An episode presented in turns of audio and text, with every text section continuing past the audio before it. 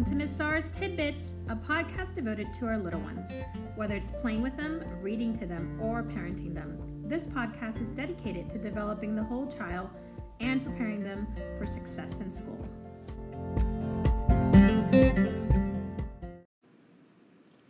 Thank you for joining me on Miss Sara's Tidbits. Episode 2 of our Read Aloud series is on the how to's of read alouds. Questions such as How long should I read? How do I make the most of my reading time? How do I get my kids to listen? How do I ask the right questions? And most important, how can I make it a habit? We will be exploring some answers to these questions together.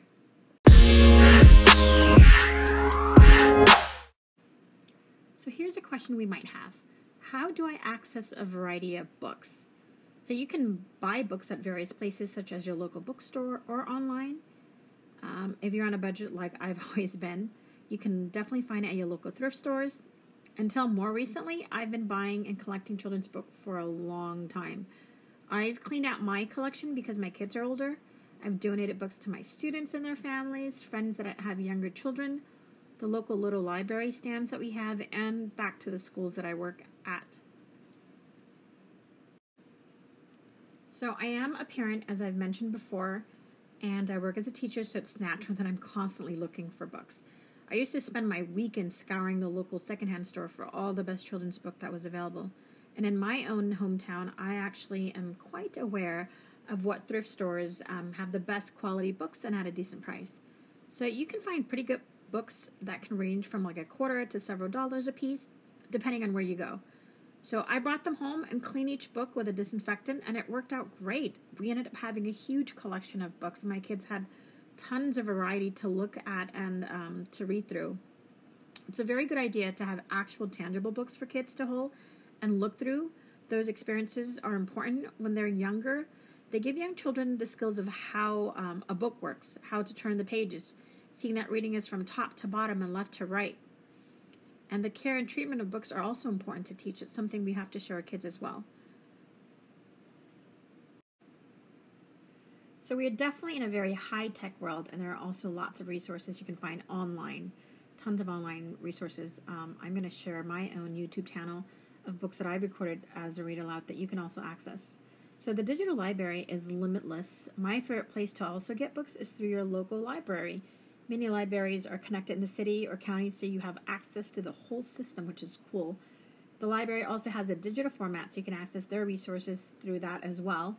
And if you don't have a library card and know how to get one, check out your local library, and they will definitely help you figure it out and help you get books. Every librarian I've ever met is extremely happy to be able to help me find books that I need, so check out your local resources.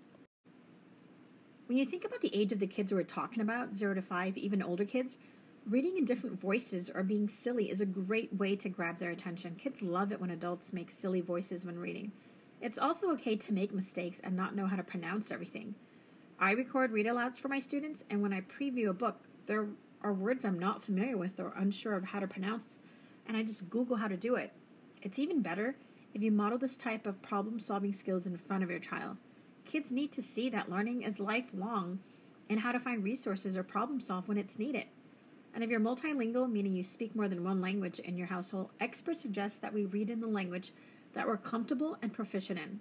It's a plus. Your kids are learning reading skills and another language.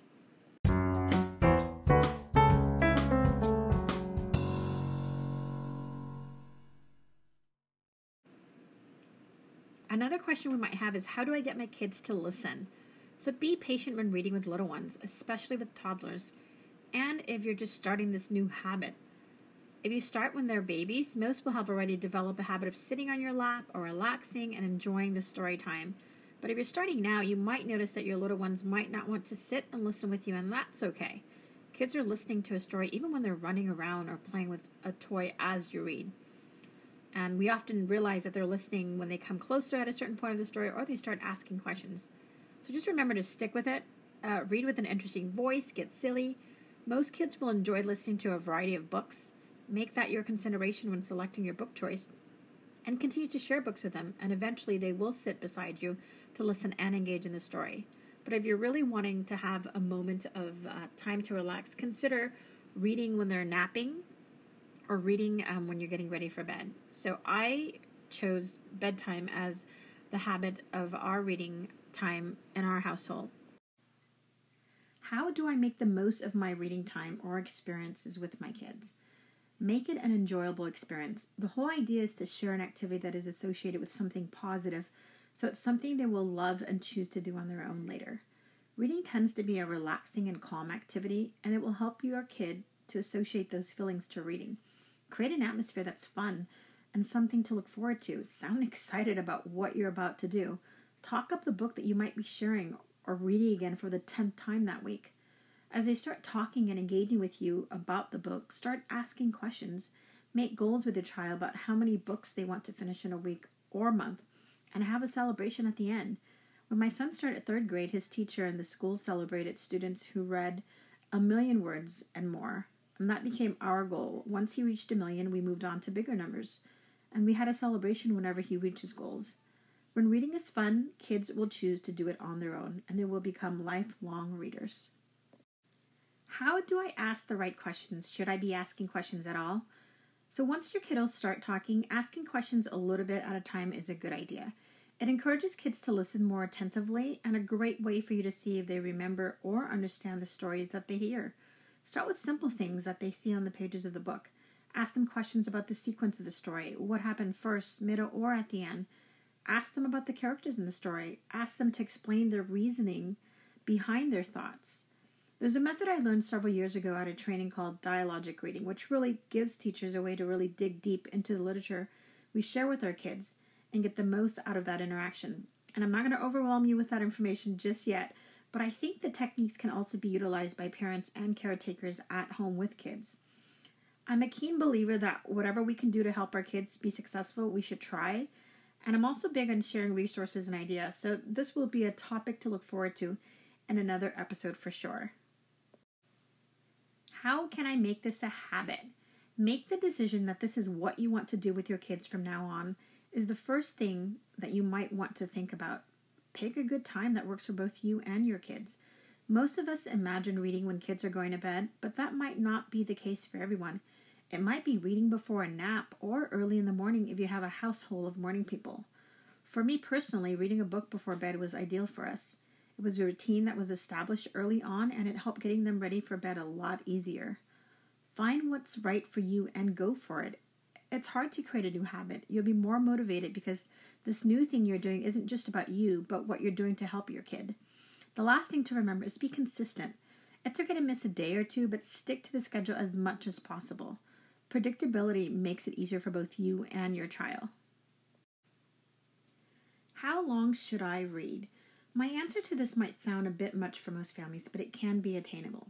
My personal goal has always been about 30 minutes a night. So you can imagine how many picture books it took to get to 30 minutes a night for us. Most picture book averages between 2 to 5 minutes.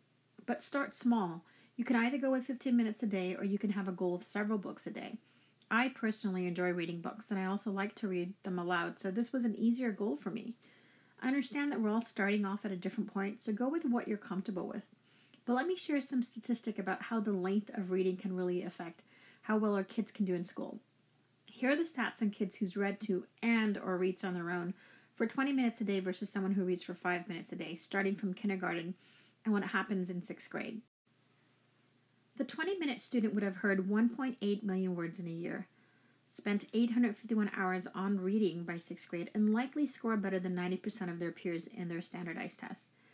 Now, the student who has read for five minutes a day, on the other hand, would have heard 282,000 words a year, spent 212 hours reading by sixth grade, and will likely perform better than 50% of their peers. But what about the students who aren't exposed to reading at all? What happens to them? And that's the question I'm posing to all of us.